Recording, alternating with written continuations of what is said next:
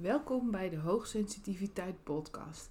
Mijn naam is Adriana Visser, senior coach voor hoogsensitieve en gedreven professionals. Ik neem deze podcast op alsof we samen aan tafel zitten. En ten gevolge daarvan hoor je misschien nog een beetje de nasleep van de zogenaamde drielingstormen. Ik hoor waterspetter, ik hoor de wind. Misschien hoor jij het wel, misschien niet toch wel heel bijzonder hoe het weer soms kan zijn. Maar goed, daar zal ik verder niet dieper op ingaan. Vandaag wil ik je meenemen in een model dat ik zelf ontworpen heb en heb laten registreren. En dat model is voortgekomen uit mijn jarenlange ervaring met HSP als expert in hoogsensitiviteit. En vandaag is daar een introductie op. Dus ik ga nu niet alles één voor één bespreken, maar ga je eerst globaal ermee kennis laten maken en dan in vervolgafleveringen vertel ik je er meer over. Het gaat om het volgende. Het is het HSP geluksmodel. En je kunt dit model zien als losse thema's die je stuk voor stuk kunt bekijken. Thema's waarin er ruimte is voor verbetering, groei. Of dat je zegt, het gaat eigenlijk juist heel erg goed en dat heeft momenteel mijn aandacht niet nodig. Je kunt de thema's ook weer anders beschouwen. En dat is als je tegen een probleem aanloopt, ik noem maar iets, communicatie. Dan kun je de verschillende thema's daar ook op weer gaan toepassen om je communicatieproblemen eigenlijk te analyseren. Nou, dat is heel algemeen. Zeg je nog helemaal niks, dan ga ik je vandaag het een en ander kort over vertellen. Binnen het HSP geluksmodel, wat ik heb laten registreren, zijn er zeven hoofdthema's. die hoofdthema's zijn fysieke zijn, emotioneel, energetisch, zelfliefde, communicatie, mentaal en spiritueel. Naar mijn mening is het tussen deze thema's altijd een verbinding. Ik zie het ook als een holistisch model. Ik zie mensen niet als eendimensionaal, ik zie het als één geheel. Dus je kent waarschijnlijk wel de begrippen van hè, dat je zowel op fysiek als mentaal, geestelijk niveau naar mensen kunt kijken. Voor sommige mensen zelfs op zielsniveau is het een begrip. Hoe dan ook, hoe je er tegenaan kijkt. Je hebt wel vaker gehoord dat je lichaam en geest niet los van elkaar kunt zien. En ik heb dat al die jaren ook heel duidelijk in mijn praktijk gemerkt. En ik heb dit natuurlijk ook veel verder uitgediept. Nou, zoals ik al zei, het is een korte introductie. Dus als we het hebben over het fysieke zijn, dan bedoel ik dat we gaan kijken of het een thema bij jou is als HSP. En dat kun je minimaal op twee manieren opvatten. Eerste is bijvoorbeeld hoe het lichamelijk met je gaat. Er zijn HSP die hebben bijvoorbeeld een prikkelbare darm. Die groep komt best wel veel voor. Je kunt het zien als hoe reageert jouw lichaam bijvoorbeeld op overprikkeling. Maar fysieke zijn, daar bedoel ik ook mee, in hoeverre voel jij je veilig in je lichaam en durf je er stevig in te gaan zitten. Het is echt een thema dat heel vaak terugkomt. Als we dan gaan naar emotioneel, dan doe ik op het feit, heel vaak wordt gezegd als je hoogsensitief bent, dat je emotioneel uit balans zou zijn. Nou, dat hoeft helemaal niet door je hoogsensitiviteit te komen. Dat heb ik ook al heel vaak uitgelegd. Maar we kijken gewoon, zijn jouw emoties in balans? Zijn ze uit balans? Maar vooral ook, welke behoeftes zijn onderliggend? Wat wil jij? Wat heb je nodig?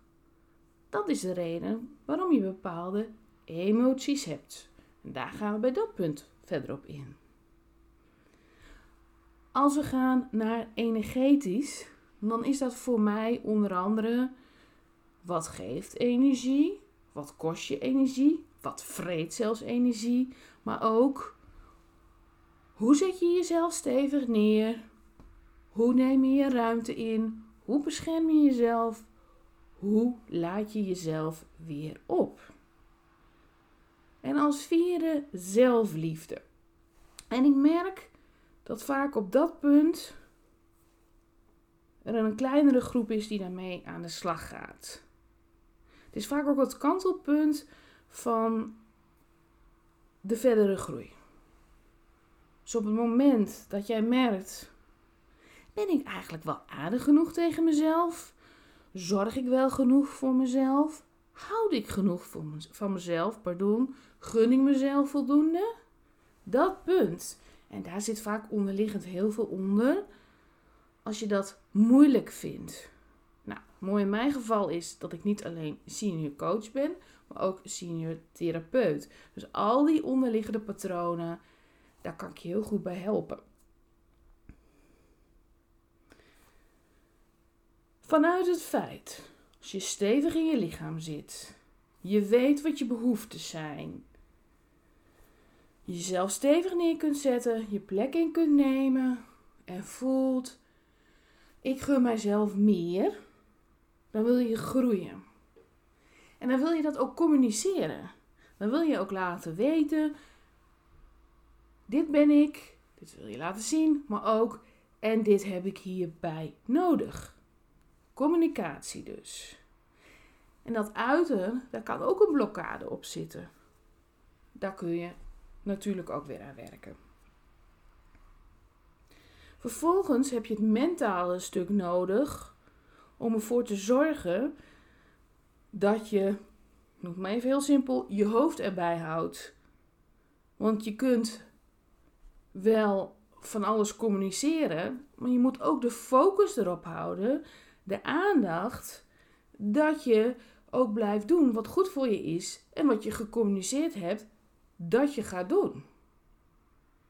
En je kunt niet alleen bijvoorbeeld vanuit zelfliefde jezelf neerzetten. Je zult ook je hersenen erbij moeten gebruiken. anders kun je ook geen manieren bedenken waarop hetgeen wat jij in je hart voelt vanuit die zelfliefde, daar ook de focus op kunt houden. En dat vervolgens ook weer te gaan neerzetten. Maar dan sta ik even een stapje over. Maar dat is helemaal niet erg, want dit hele model kun je constant rondgaan, in heen en weer gaan, is allemaal mogelijk.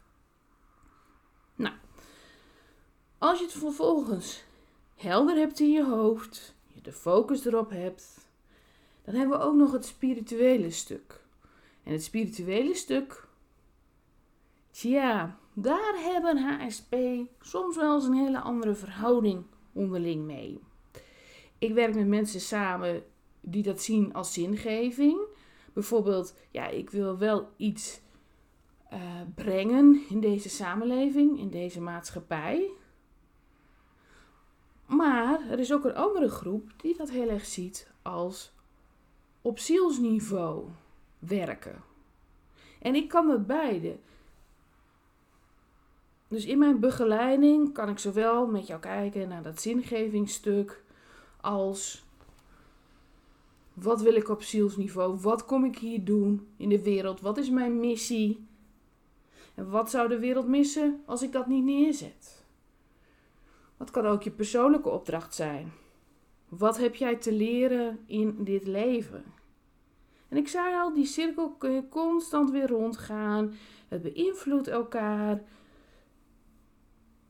Je kunt horizontaal gaan, verticaal, diagonaal. Dat is allemaal mogelijk. Maar ik ben van mening dat als je echt een grote transformatie wilt, dat je er niet komt met een paar van die thema's eruit halen. Je hebt eigenlijk al die thema's nodig.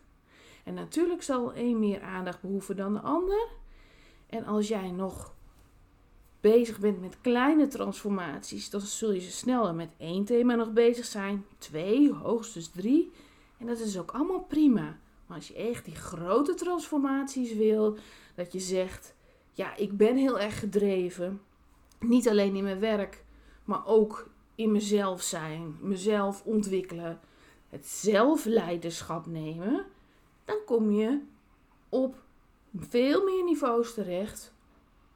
En waarschijnlijk zelfs alle niveaus. Ik zal daar even een voorbeeld van noemen kort. En nogmaals, dit is een introductie. Ik ga er later wel eens dieper op in. Stel je voor dat je een probleem hebt in communicatie. Stel je voor dat je het lastig vindt om te communiceren wat jouw grenzen zijn. Het lijkt wel alsof mensen je niet horen. Gewoon over je grenzen heen walsen. Dan kijk ik met jou naar het fysieke zijn. In dit geval vooral zit jij stevig in jouw lichaam. Zet je jezelf stevig neer, laat je je niet omverduwen. Blijf je staan voor jouw grenzen. Herken je die, erken je die en geef je ook aan dat die niet overschreden mogen worden. Vervolgens kijk ik ook, kan het ook zijn dat de communicatie lastig verloopt omdat je niet precies weet welke behoeftes er achter jouw emoties zitten. Of omdat je zo emotioneel wordt dat een ander denkt: Nou, hier hoef ik ook niet meer naar te luisteren, want je wordt nu zo overdreven emotioneel, hier kan ik echt niks mee. Of is de communicatie niet duidelijk doordat je in de energie nog wat te doen hebt? Dus dat je voor jezelf nagaat wil ik bijvoorbeeld de energie wel stoppen in de communicatie met deze persoon over mijn grenzen? Is deze persoon in staat dat te begrijpen of niet? Is deze persoon eigenlijk wel zo belangrijk voor mij in mijn leven dat hij mij helemaal leeg slurpt? Of komt diegene eigenlijk haast nooit tegen? En waarom zou ik er dan eigenlijk energie in stoppen? Dan kom je bij het zelfliefdestuk. Als je het lastig vindt om grenzen aan te geven, ook al loop je dus leeg op bepaalde mensen, en ook al zou je die vaak tegenkomen, vanuit zelfliefde ga je ook voelen dat het pijn doet als je jezelf dat niet gunt. Als je onvoldoende van jezelf kunt houden om die grenzen aan te geven. En dan kom je bij communicatie in het analyseren van jouw communicatie. Volg je hem nog?